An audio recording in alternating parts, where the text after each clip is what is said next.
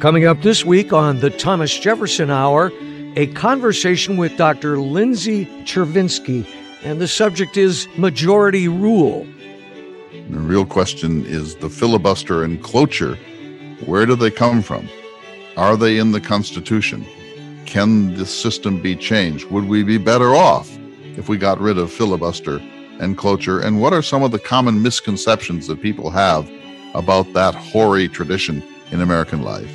We talked about whether or not this was, in fact, a unique time in American history. And as Lindsay says, as a historian, that is terrifying. Dr. Chervinsky urges us to change the Constitution with respect to the makeup of the Senate, that not every state deserves 2 United States senators. Please join us for all that and more on this week's Thomas Jefferson Hour.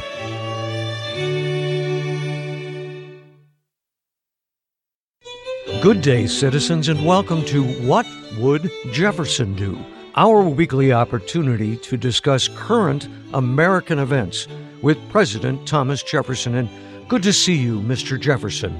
Good day to you, my dear citizen. Mr. Jefferson, it's said that you wrote the rules of the United States Senate. Is that a fair and accurate statement? No. The Constitution wrote the rules of the United States Senate, that each state shall have 2 senators, that they shall be the jury in the event of an impeachment, that they alone handle foreign policy along with the commander-in-chief, the president of the United States, that treaties require a 2/3 majority in the United States Senate, and so on. All those are provisions of the Constitution that was written in 1787 while I was in Europe serving as the ambassador to France. But while I was vice president between 1797 and early 1801, I was the vice president to the second president, John Adams. And as you know, the vice president presides over the United States Senate.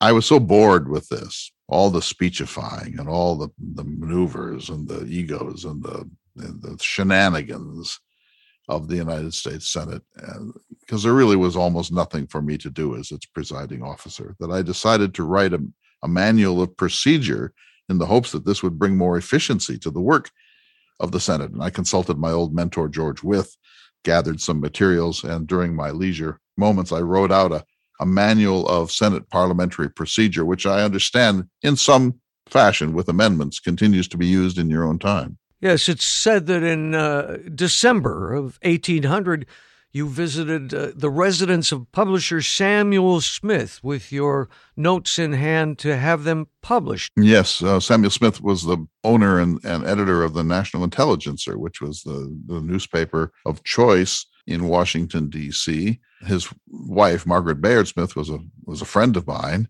a very dear friend of mine. And when I finished making out my planned procedure for the U.S. Senate, I took those notes over to him and asked him to print them up.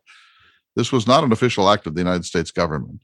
This was simply a private exercise that I undertook, but the Senate then began to use that manual, and I believe it has amended it a number of times in its history, but it continues to be based on what I wrote back then.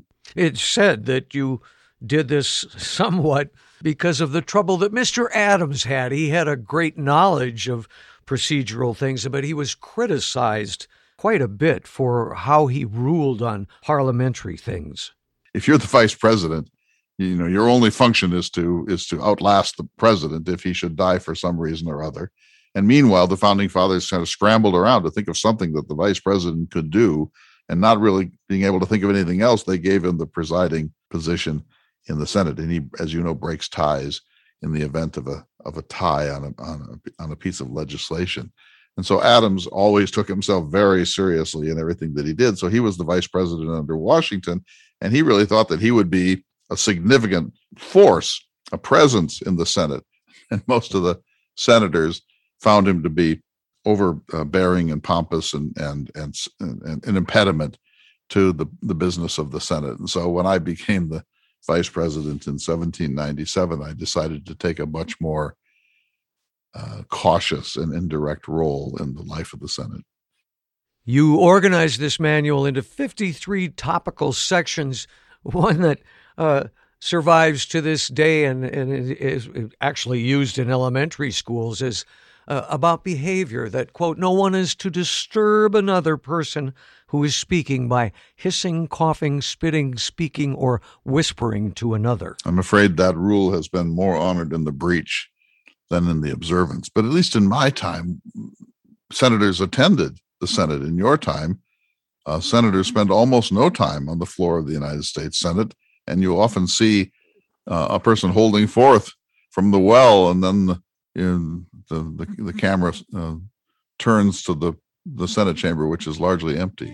Well, you should know that years later, sir, the House of Representatives adopted your Senate manual as a partial guide to its own proceedings. Given what you all say about the paralysis of the United States Congress in your time, perhaps the time is ripe for someone to write new rules for the U.S. Senate and the House of Representatives. Thank you very much, Mr. Jefferson. You are most welcome, sir.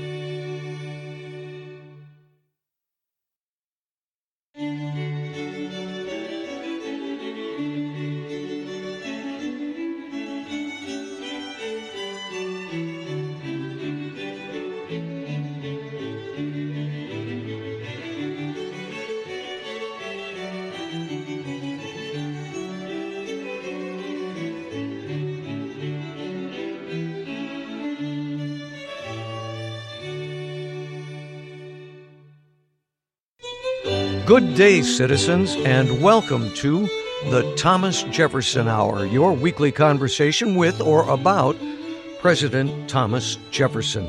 Today we are so pleased to welcome back Dr. Lindsay M. Chervinsky, an expert in presidential history and the United States government and its institutions. She's a scholar in residence at the Institute for Thomas Paine Studies and a senior fellow at the International Center for Jefferson Studies. Maybe most important to us is she is the author of the award-winning book, The Cabinet, George Washington and the Creation of an American Institution, which was published in April 2020 and now is available in paperback. Welcome back, Lindsay. It's always great to have you. Thanks so much for having me back. I'm excited to be here. We wanted today to talk to you about your recent column published in Governing on October 13th, and I'm very anxious to hear you and Clay discuss this. The title of the column is, How Did the Senate End Up with Supermajority Gridlock? Do you want to start us in on that subject, Lindsay? Sure. Well, my goal with the article was to sort of help explain how we got to this place where nothing seems to get through Congress and anything that is passed requires 60 votes in the Senate, especially because those that are familiar with Article I of the Constitution know that that 60-vote limit is not articulated anywhere in the language. And so there have been some excellent books that have come out about the filibuster and the subject, but I wanted to kind of condense it into one manageable piece, one short history that was easy to digest and help people understand kind of how we got to this spot. Clay, that's something you've commented on a lot, the supermajority, and that it wasn't really intended by the founders. Right. So just let me start by saying, hello, Lindsay. We're so glad to have you back. I'm very excited about this topic. There are three constitutions, really. There is the capital C Constitution that was written in 1787 and ratified in 1788 and has been amended 27 times in 230 years.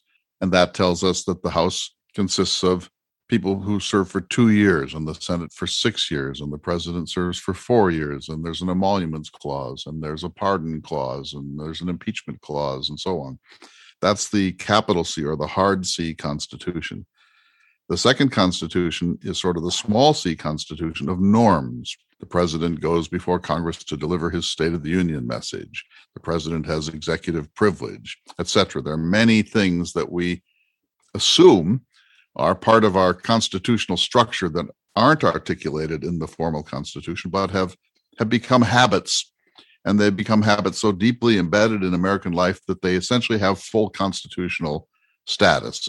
For example, if you suggest you're going to change the number of justices of the Supreme Court from 9 to 12 or to 3, there's a widespread blowback for that because people think 9 is somehow a sacred number. It's not. The Constitution itself says nothing about the number of justices that shall be on the Supreme Court. So that's the second, the small c, constitution of these habits that have really percolated up in the course of our history. The third constitution is the most difficult, but it's what Alexis de Tocqueville called habits of the heart. It's the way we actually constitute ourselves. And so, Lindsay, if you go out to get coffee at Starbucks, or if you go to renew your driver's license or your vehicle tags, this is how you constitute yourself. And most of what your life involves is not about government. It's about daily life, our commercial lives, our social lives, our intellectual lives, our private lives. And this is much more important in the long run than government. And it's how a culture constitutes itself. So if you just keep those three levels in mind, the Senate was articulated in the Constitution as being the senior body of sort of wise statesmen, two from every state. But the founding fathers were clear that they wanted to operate by majority rule. So there would be majority rule in the House, and there would be majority rule in the Senate, except for certain enumerated things like treaties. Our habit, our small c constitutional habit of filibuster and cloture, these are not articulated in the Constitution. They're just American habits, and they can be manipulated. They can be changed. But we now have a situation in which the Senate is already tilted towards privileging small states. If you add to that cloture that you need to have 60 votes to pass a fundamental piece of legislation, that puts almost unbearable amounts of power in the minority. And if it takes 60 votes, that means that you need only 40 votes or 41 votes to stop any piece of legislation. Take the 20th smallest population states in the country, North Dakota, Wyoming, Vermont, Alaska. They have power beyond the conception of even the states' rightists at the Constitutional Convention. And that's the problem, that majority rule was meant to be the system. It is no longer the system. And it has created widespread paralysis. Do you agree with that, Lindsay? I do. I agree with that completely. And I think there are a couple of elements of what you said that I just want to highlight or foot stomp, depending on how snarky I'm feeling at the moment.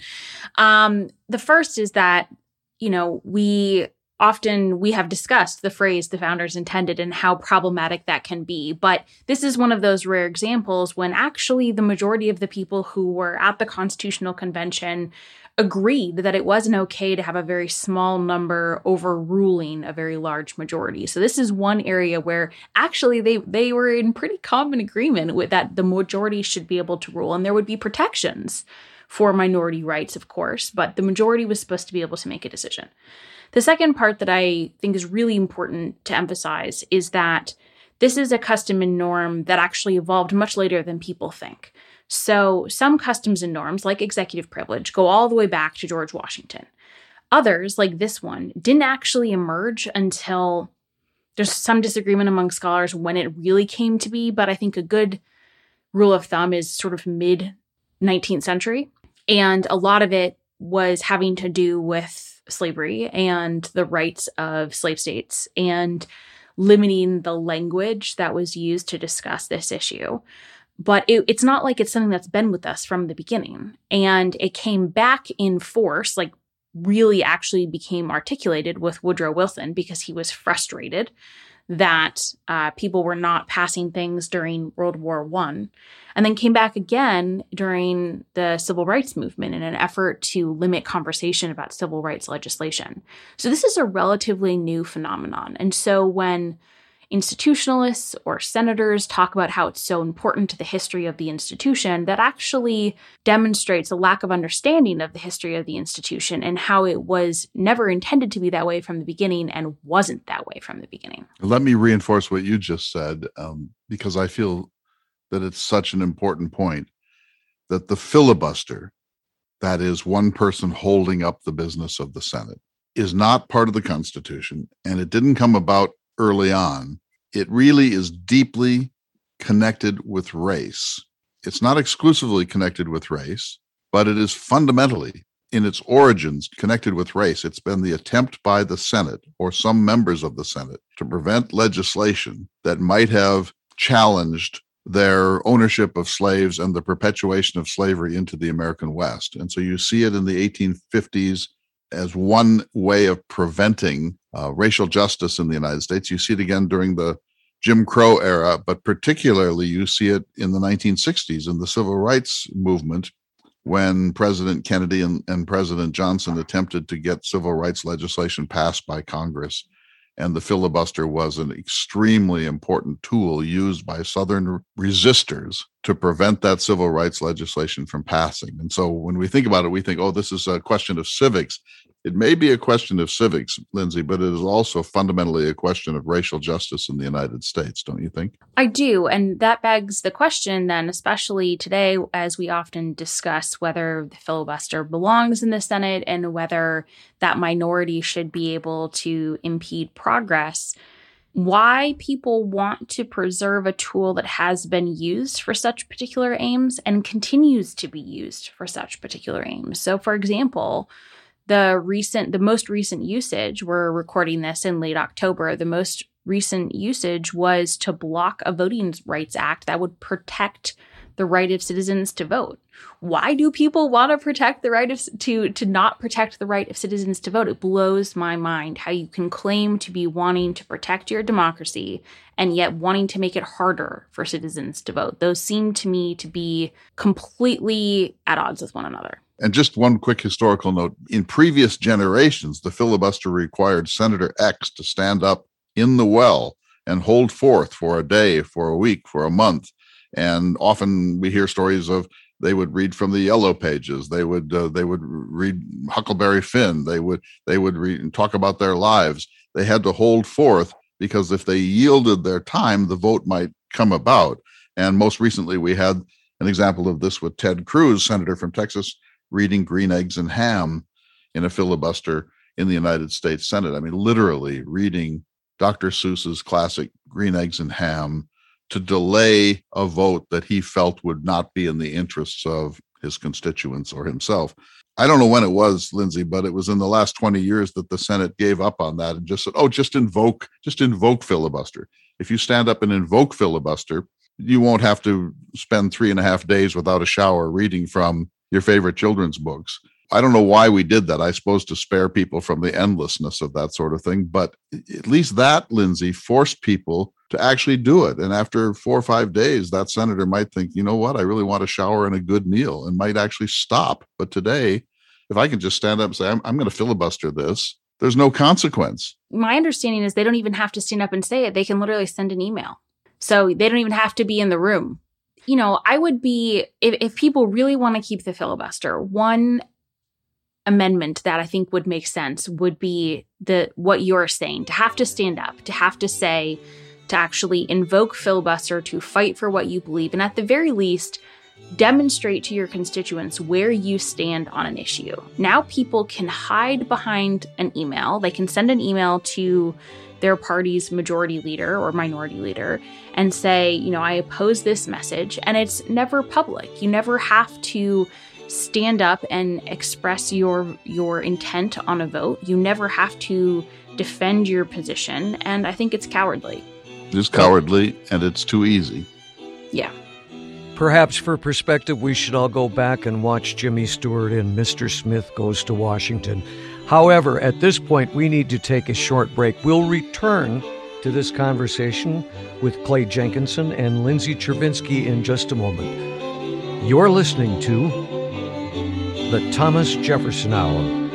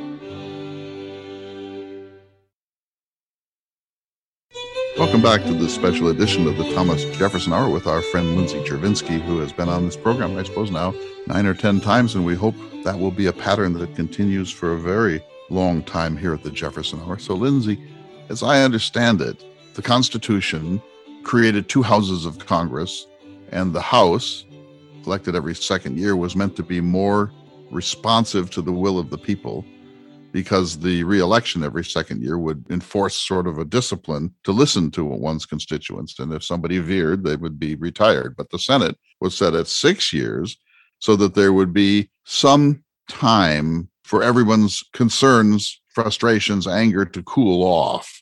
And this would allow one version of the will of the people to express itself through the volatile House, but a more sober, more cautious, more restrained, more reflective view of the will of the people to find expression through the Senate. In other words, we already had a special restraining mechanism built into the Constitution. We didn't have 2 identical houses that did the same thing under the same terms of election. The Founding Fathers wanted the Senate to be a slowing down entity, wise, using the word Senate from Rome, these kind of senior constitutional advisors. And so we already had that system built in. To go one step farther then, and to prevent majority rule from existing in the Senate is to double its capacity to prevent things from getting done. And it wasn't intended by the Founding Fathers, and nobody can look at it today from either party without seeing it as a paralysis mechanism. And of course, both parties are a little bit afraid to get rid of it, because if they're in the minority, they want to be able to paralyze the Senate. That's the only reason the Democrats have, well, that's not the only reason, but it's the main reason why the Democrats now haven't ended the filibuster, which they could do by simple majority rule, because they're a little bit afraid that if the Republicans come back to power, they will want that tool back that they've given away for short-term gain. Yes, and let me add, actually, there are 2 other additional built-in elements to slow down the passions of the mob, if you will. First is that initially, and of course this one kind of no longer exists because the senators were initially supposed to be elected from state legislatures. So they were one element removed from the will of the people. That no longer exists, although I would suggest that there is a certain amount of seniority that is sort of required in order to run for a Senate, but maybe I'm giving too much credit to that particular institution. The second part is the presidential veto. The president can veto a bill that is harmful to minority rights, and it does require a 2/3 majority to overrule that. So there is a process inherently built into the Constitution to allow for that supermajority if it is a particularly harmful bill. And I feel like we've completely forgotten that as a country. Allow me to respond, though, to your question about sort of our current day. I have zero doubt, absolutely zero doubt, that if the Republicans were to take the Senate in 2022, they would do away with the filibuster in a moment if it served their interests. Mitch McConnell has already proven that he's willing to change the rules of the filibuster when it suits him. And one of the key arguments in favor of the filibuster is that it facilitates and it fosters bipartisanship, which I think is nonsense, because we've seen when there are bills that come up or when there are appointments that come up that do not require the filibuster, it actually does facilitate bipartisanship. Look at the infrastructure bill. We actually got over 60 votes. Look at some of the appointments that have been made for the president's positions in the president's cabinet. You get over 50 votes when there isn't that really intense pressure of the filibuster there. I couldn't agree more. And let me just add one more element. There's another anti-democratic part of the structure of the Senate.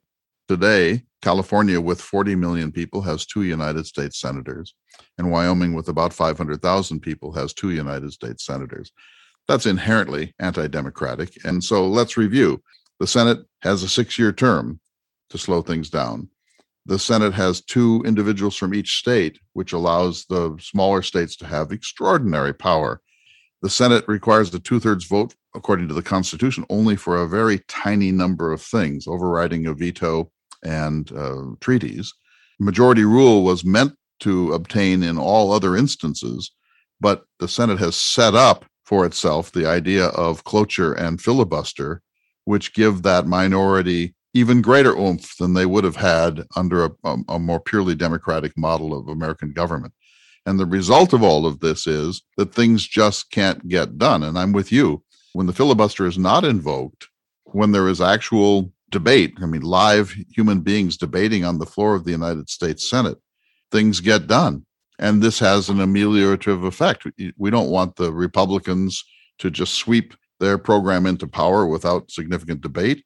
And we don't want the Democrats to be able to enforce their program without significant debate. And so in my opinion, from almost every possible perspective, the filibuster is a mistake. And the more so when you realize that its historic origins are largely about keeping Black people down in the American democratic system. So I have a question. I actually have two questions for you, Clay. The first is, I think one of the best, I mean, this is never going to happen because it would require a constitutional amendment, and Lord knows this constitutional amendment would never get passed. But I think that one of the best ways to reform our system would be to make the Senate population-based like the House. I think it would resolve a lot of these challenges. What do you think about that? I couldn't agree with you more. I've actually done the math. I'm sure you have too. And under my model, California and Texas and Florida would get 5 senators each. And then states like Massachusetts and Illinois and others would get 4. And then other states would get 3. Little states like North Dakota and Wyoming would get the statutory 1. So there would be 1 for the tiniest states, 2 for states like Nebraska with 1 million or 1.5 million people, 3 for states that have 5 or 6 million people. And then there would be significant weight for states like California and Texas and Florida, which have such massive populations. And you could still keep it at 100 if you really wanted to, or you could expand it to 120 or whatever. But as you say, chances that this happened approach 0, if not actually equal 0. But I think we would actually be a much better governed nation, and that we would get things done if we had this system. So let me just give you a quick example. So President Biden is president. He would like to do a whole range of things. He's probably not going to get much of that done because of the peculiarities, the paralysis that we built into the system. Let's just say he had gotten it done, that he got his Green New Deal, that we addressed climate change, that we extended health care for everybody, that we solved some fundamental problems in our energy delivery system. If he got a lot done using almost a parliamentary system, he might be rewarded by the American people. They might say, thank God Almighty, something finally is coming out of Washington, which actually seems to be addressing these problems. And so by clinging to this fossil of the past, we're preventing either party from enacting a program of legislation that might ameliorate the conditions at the border, might ameliorate the conditions of global climate change. I would actually argue there's an even more nefarious outcome, which is that when generation after generation of politicians can't really get anything done, it leads people to believe that the system is broken and that democracy can't work. And it makes them start to flirt with the idea of other types of systems. I think there was a poll that came out that suggested for the first time, more than 50% thought that democracy was no longer a viable option. And so that leads people to want to support politicians whose sole goal is to tear down the system, to undermine the democracy, because they think something more radical is required in order to make any sort of change. And that has, you know, potentially negative and dangerous outcomes for our nation. If you read the Trump presidency, even in the most benign way, I think you would say that he was put into office by millions of people who feel that the system is broken and can't be fixed, who want to tear down many of the norms, and who believe that some flirtation with authoritarianism is the only way out from the problems that we're in. And so that doesn't necessarily suggest that they wanted to sack the Capitol on the 6th of January, et cetera. But do you agree that the Trump phenomenon is a barometric measure of the cynicism and the sense of that there's no way out that many honest people feel? Yes, 100%. So let me ask a follow-up then, which is that there are people in the Senate who I think are well-intentioned and want to keep the filibuster for some of the reasons we've articulated.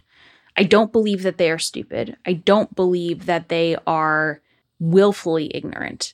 Given the information we've talked about and the outcomes that we've talked about, how can someone like Joe Manchin still think that the filibuster is helpful? I mean, of course, I'm asking you to get inside someone else's brain, which is always a dangerous proposition. But I really have trouble understanding how people can still make this argument in good faith. And I don't think that he's making it in bad faith. I think he genuinely believes it. And I'm just really struggling to understand why. I think there are two answers to that. Let me see if either one of them makes sense to you. Number one, I think people, as you said earlier, mistakenly believe that the filibuster has deeper legitimacy in our national history than, in fact, it has. And some of them, and Joe Manchin may be one of them, believe that it is actually a constitutional provision to violate, which would somehow be a betrayal of the foundation text of American life. I think that Joe Manchin is wiser than that. The second reason is that I think everyone gets it, that this is a tool you might well want. And so let's just say that the Republicans get the majority in both the Senate and the House in 2022, a thing that is very likely. And then they decide to put a program of deep voter suppression in, or build a wall on both the Canadian and the Mexican border, and to expel Muslims or whatever it is. I think someone like Joe Manchin and many other people who are good American patriots believe you may want that tool. You may need that tool to prevent a simple majority from damaging the country in some unprecedented way. And don't you think everyone kind of has that uneasy feeling that it's a tool that we hate, but we may need? I think you're right. I mean, I guess I feel like that's maybe giving, as I said, maybe giving Mitch McConnell too much credit. I don't think he's met a political norm he hasn't been willing to break yet. And so I just don't really know why they think that that one would be the one exception. But maybe they know him better than I do, so we can give them that credit. You're very kind. Well, at least while we're recording. I was really excited for this conversation because I so enjoyed this piece that you wrote for governing.com, Lindsay. And, you know, we're talking about the filibuster, and it's such a contemporary issue. And I do want to come back also to both of your assessments about reforming the Senate, because I disagree with you heartily. But in your column, you talked about President Lyndon Johnson and Medicare, and how they had a vote count of 55 votes and knew that it would pass because only a majority vote was required. I think that's kind of an interesting example. You know, we're talking about the filibuster, and Clay's talking about its need, how some senators might think we need that as a roadblock, or you know, we survived a long time without it. And it is a new phenomena, you know, within the past 30, 40 years that it's been used, I think, since 1980 quite a bit. So comment on that. I mean, we wouldn't have Medicare if there was a filibuster at that time. It wouldn't have passed. Yeah, it's a great example. I'm glad you flagged it, because it shows that not all legislation was subject to the filibuster just, you know, 60 years ago. And so when we think about, again, this goes to sort of the weight and longevity of this precedent, and it's really not what people think that it is. I think, as you know, one sort of, I guess, pushback, of course, we have been in moments of intense partisanship before the 1790s, the 1850s, the 1890s. You could maybe add some others in the 1960s there. So I certainly don't want to say that this moment is more partisan than any that we've had, because I don't think that would be correct. The difference is, and I'm not the first to say this, Heather Cox Richardson is a great historian and someone who's articulated this very well. This is the first time we have had one of the major political parties wants to destroy the system. In the 1850s, in 1860, especially with the presidential election, Southerners acknowledged the outcome of the election and then wanted to leave because the system wasn't working for them. They weren't trying to destroy the electoral system. They just wanted to leave. Now, I'm not saying that that was better, because obviously secession and civil war is not something you want to emulate. But I do think this moment in some ways is unprecedented. And as a historian, that's generally terrifying. But it is something definitely to think about when we consider our politics in the particular moment we're in. So, David, first of all, great Freudian slip. You said President Lyndon Johnson, but you almost said Lindsay. And I think that's the first person who's predicted you might be the first female president of the United States, Lindsay. So how about that? No, thanks. I don't want that pressure. No pressure. No, thank you. No. I don't think it was Freudian. I think it was bad reading. I enjoyed it. Anyway, so we're in this paralysis. And I think every American, with very few exceptions, wants us to find a path out of this paralysis. Don't you agree? Yes. People want something to get done. And people know that there are issues that we need to face. And everyone knows that we have an issue on our borders. not everyone agrees about global climate change, but a stronger and stronger majority of people now understand that we're in really a difficult position here, and we must respond almost with a Manhattan Project style level of national intensity.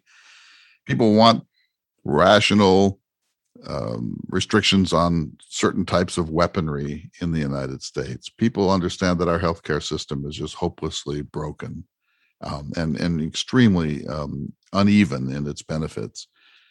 One could go on about the problems that people see. I mean, and then there's a low-level anxiety about the robotic and AI economy that's coming and how many people are going to be displaced by it, you know, beginning, say, with the truckers, but really eventually involving all of us. And so we get it. I mean, Americans are smart people. That they have concerns about the things that have to get addressed by a great nation. And the fact is they just aren't getting addressed. So Jefferson, we've almost never talked about today, if he were here, would say, well, look, your system is broken, tear it up and create a better one, because there's no point in continuing down this path if nothing is going to come out of it that's useful. More Madison might say, well, maybe we can, you know, maybe there's a way to return to these norms and to maybe a new era of good feelings can come about and so on. But I think Jefferson would say, look, folks, it's broken. And a broken system probably can't be fixed.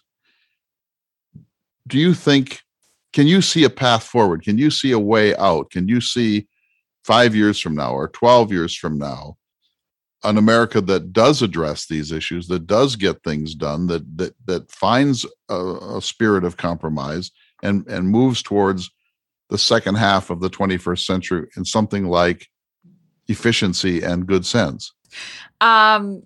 So we talked about the Senate reform idea. The other major reform that I think would really solve a lot of our challenges would be to reform the Supreme Court and make the positions 18-year tenures with then you would have a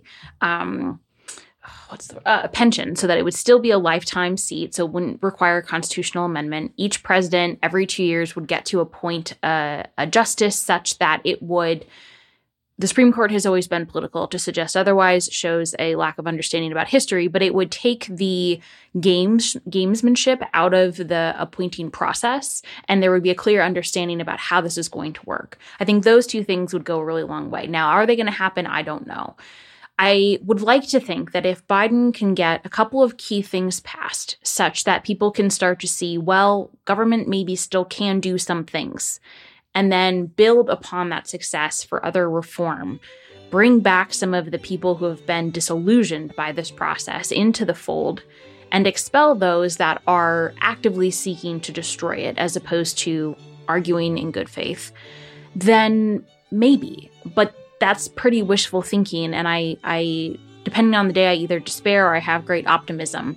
So I would like to think that that's possible, but I think that that hinges on a lot of people in Congress, frankly, a lot of Democrats, being willing to make compromises and putting the national good over maybe their agenda. And I hope that that happens, but I'm not sure. Very good. We need to take a short break, but we will return to this conversation with the creator of the Thomas Jefferson Hour, Mr. Clay Jenkinson, and our special guest this week, Dr. Lindsay Chervinsky. We'll be back in just a moment. You're listening to the Thomas Jefferson Hour.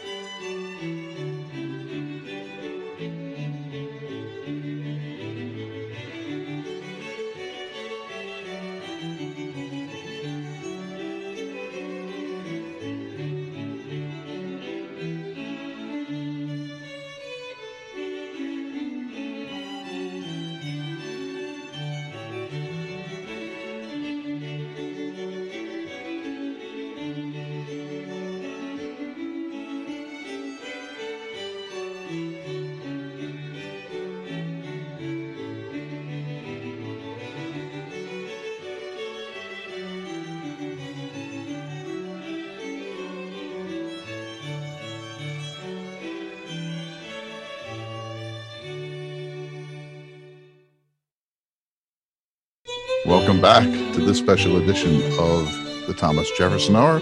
Our guest is President Lindsay Chervinsky, first announced here on the Jefferson Hour by David Swenson, the semi-permanent guest host of the Thomas Jefferson Hour. You said something a little bit provocative there, David, a moment ago. You disdained, you condemned Lindsay's and my plan to change the United States Senate into a more pluralistic entity. I beg your pardon. It was just a disagreement, but seeing as you asked, let me just say, we can agree there is no action without a reaction. And while I applaud the two of you in finding a solution to gridlock, I would challenge you both to play that movie to the end. If we are governed in the Senate by large regions, what happens to the rest of the country? The smaller states are going to have very little say. While I appreciate the fact that it is a pathway to breaking gridlock, the system that we have has worked pretty well. I believe it can work well again. First of all, I get it. I mean, the compromise that occurred in the summer of 1787, in which every state gets two senators, was a very important compromise, without which there probably could not have been a United States Constitution, and it really has some benefits. I doubt that the two senators from Wyoming have really been able to offset California by just being two senators from Wyoming. In other words, I think we mythologize that power, especially now that earmarks are no longer part of the system. I think we mythologize that power unnecessarily. Tell that to Joe Manchin. And look what Joe Manchin is doing. This is a perfect point. Let's see if Lindsay agrees with me here. I think the country is more progressive than we like to admit. Of course, there's a very strong conservative element in the country, but the country has always been shown anxiety with Social Security and Medicare and Medicaid and the Americans with Disabilities Act and Wilderness and the Clean Air Act and the Clean Water Act, and for that matter, seatbelts and helmets on motorcycles. When these things are proposed, there's always a kind of don't tread on me backlash or a states' rights argument that this is tyranny. And then after a few years, everyone gets it that these are really important parts of being a stable human being in a modern world. And so I think if the progressives, if moderate progressives in the Democratic Party could fulfill their platform over a 2, 4, or 6 year period, that the country would actually breathe an enormous sigh of relief, and we would have new fundamental protections of the stability of average Americans that are unprecedented now, and because of which rural America, because we're paralyzed, rural America is in deep, deep, deep trouble. I don't see that the red states have contributed much to solving the fundamental problems of the United States. For example, if you think you can close the border with Central and South America, it can't be done, and it certainly can't be done with a wall. We have one bad idea after the next being put forward to kind of hold the line against modernity. But guess what? Modernity is here. We're going to be a white minority nation by 2070 and maybe sooner. You cannot prevent these things from happening. You can stall, which is where we are now. But if you actually said, well, let's just let a compromise system of moderate progressive legislation pass, I believe the country would be infinitely better off than it is today. And the ones that are holding this back are Manchin and North Dakota senators and Wyoming senators and Arkansas senators and Mississippi senators, et cetera, et cetera, et cetera. In other words, these individuals, about 20 of them, have power beyond anything that even Hamilton could have recognized as a legitimate power in a democratic culture. Tell me I'm wrong or right, President Chervinsky. No, I completely agree. So the last thing that David said was the system has been working pretty well. What I want to say is the system has been working pretty well for white men in minority areas. Granted. It is designed as such in 1787 for slave-owning white Southerners. And for example, let's pull up this Manchin example that you mentioned. It's not my fault. There was a great Twitter thread online, and I don't have the exact memorized numbers, but I think I have them mostly right. There are 50,000 coal miners, I think, in the United States left. Or maybe it's in West Virginia, but I think it's in the United States. There are 50,000 coal miners. There are more than double that work in museums. There are more than quadruple that work in as nurses or teachers. And yet those are not the constituencies that we are generally focusing on, even though teachers and nurses and our civic education is so essential to our future. And everyone knows that coal has to be phased out. This is not a good long-term industry. And if Manchin would let the president or let other people in Congress, they want to provide better paying, better trained jobs for those people because coal working is terrible for you. It's terrible for your body. It's terrible for the industry. It is terrible for the environment. And so, I mean, this is just a great example of that small little number is holding back the progress that we're talking about because of the way the Senate is formed. I would also suggest sort of to take a different approach to this subject. So much of our system, we forget that we have a federal system. So much of our day-to-day life, actually, this goes back to Clay's first three constitutions. Our day-to-day life, so much more of it is influenced by state policy than it is by federal policy. Your local education is a state issue or a regional issue. Your speed, the speeding limits in your state or in your local county are a state and local issue. Your water policy, your fire department, your teachers, these are all things that are still controlled locally and still would be controlled locally, even if the Senate was adjusted. So I don't actually think it would have that big of an impact on our life because we are in a federal system. In your column, you write, Article 1, Section 7 of the Constitution is unchanged since its adoption in 1788. And the House of Representatives still passes legislation by a simple majority. The Senate is the main obstacle to legislative productivity. The principle of majority rule outlined in the Constitution, therefore, remains subverted until the cloture rules are reformed or abandoned. So if Clay and you are talking about reforming the Senate to correct that, that would give me pause, and I would think. Well, first of all, what a great paragraph. I agree 100% and extremely well articulated. And that is enough. I mean, if you said to me, you can't get it all, but where should we start? I would say end the filibuster, end cloture. Let's take our chances with majority rule. Sounds so radical. Let's take our chances in America with majority rule. I'm ready to do it. It's a little too late for this administration. We all know that a new president gets most done during the first 18 months. Now we're a year in, almost. I think that if they abandon cloture tomorrow in the filibuster, it wouldn't give the American people enough time to see the benefits of the legislation that would be coming. And I doubt that this would really change the 2022 elections or the 2024 elections.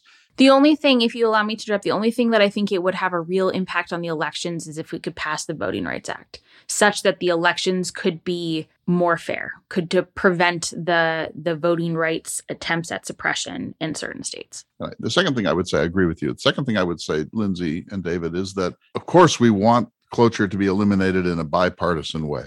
And whenever one party does anything like Obamacare and the other party completely resists, this creates a legitimacy problem.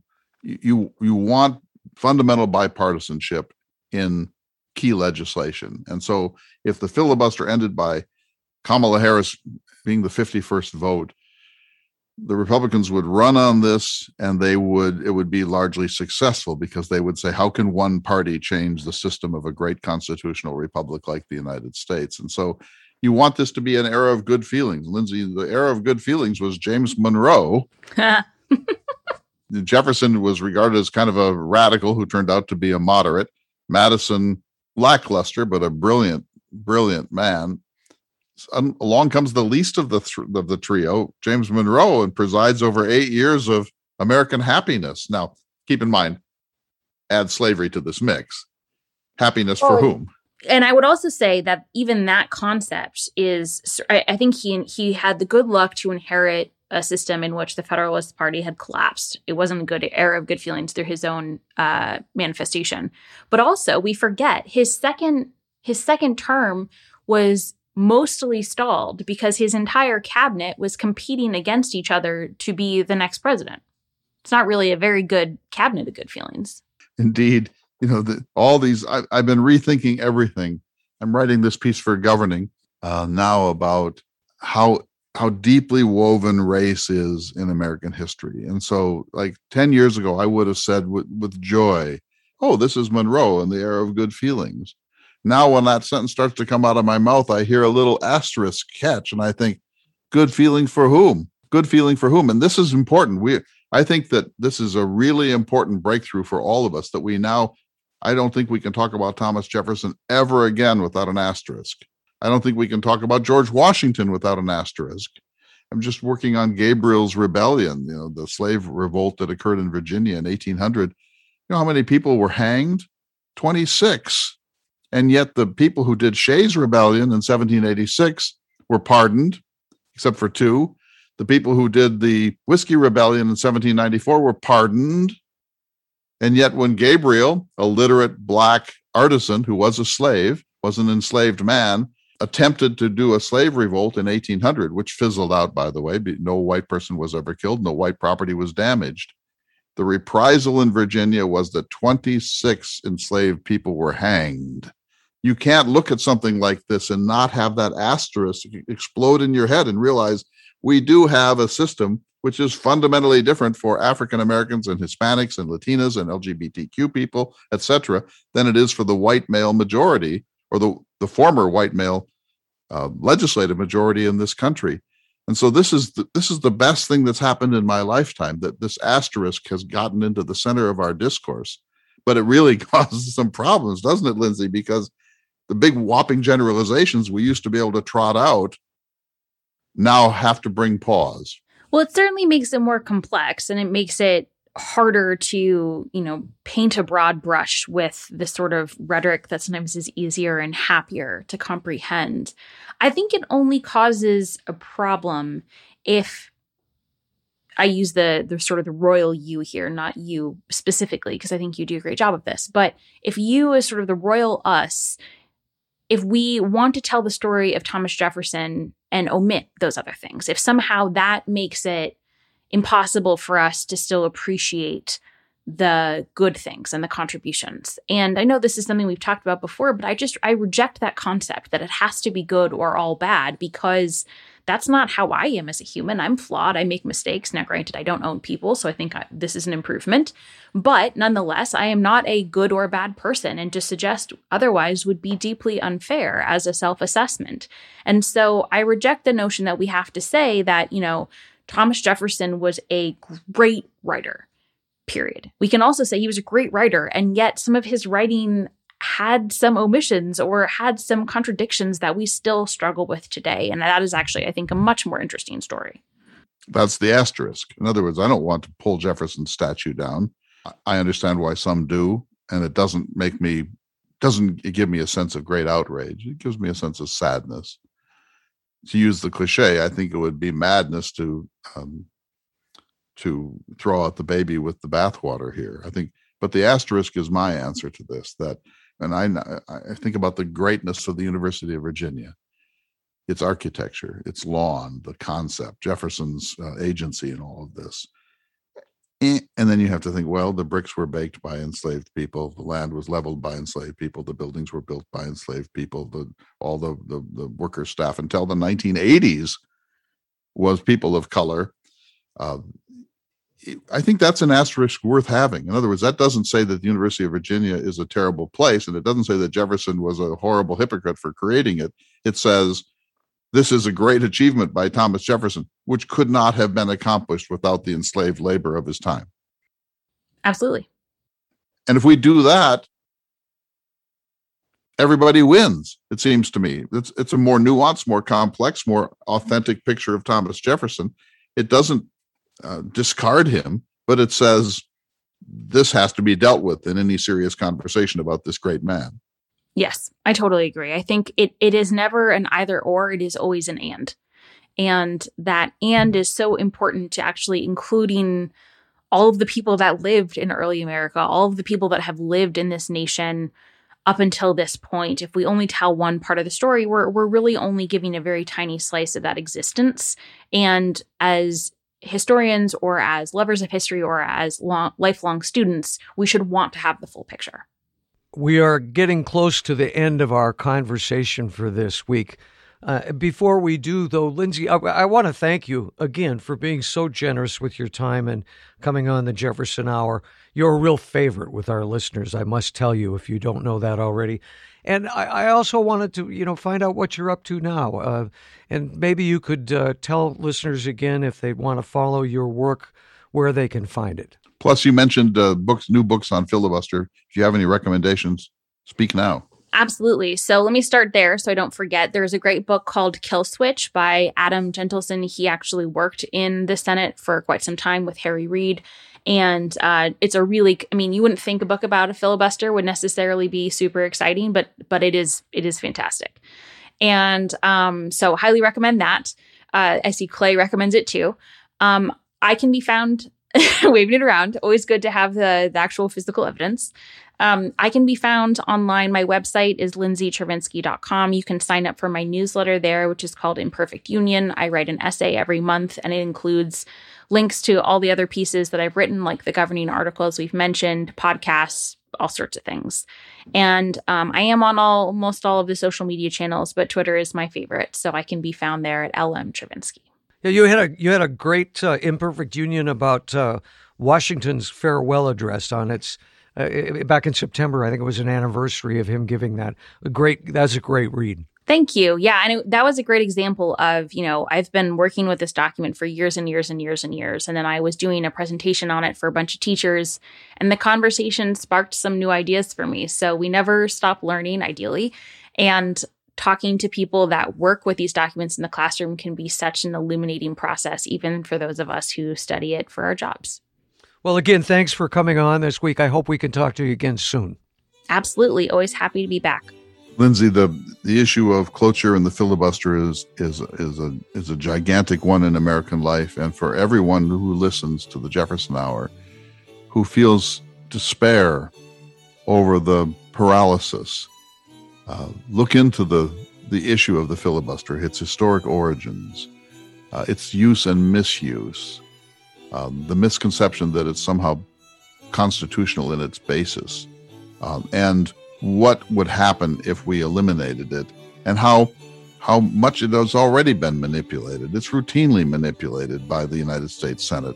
And so the sense that somehow if we did this, the whole edifice of the American Constitution would collapse is just nonsense. And so the best way to get out from under our own ignorance is to read, and we can start with Kill Switch. So thanks to everyone. We'll see you all next week for another important edition of the Thomas Jefferson Hour.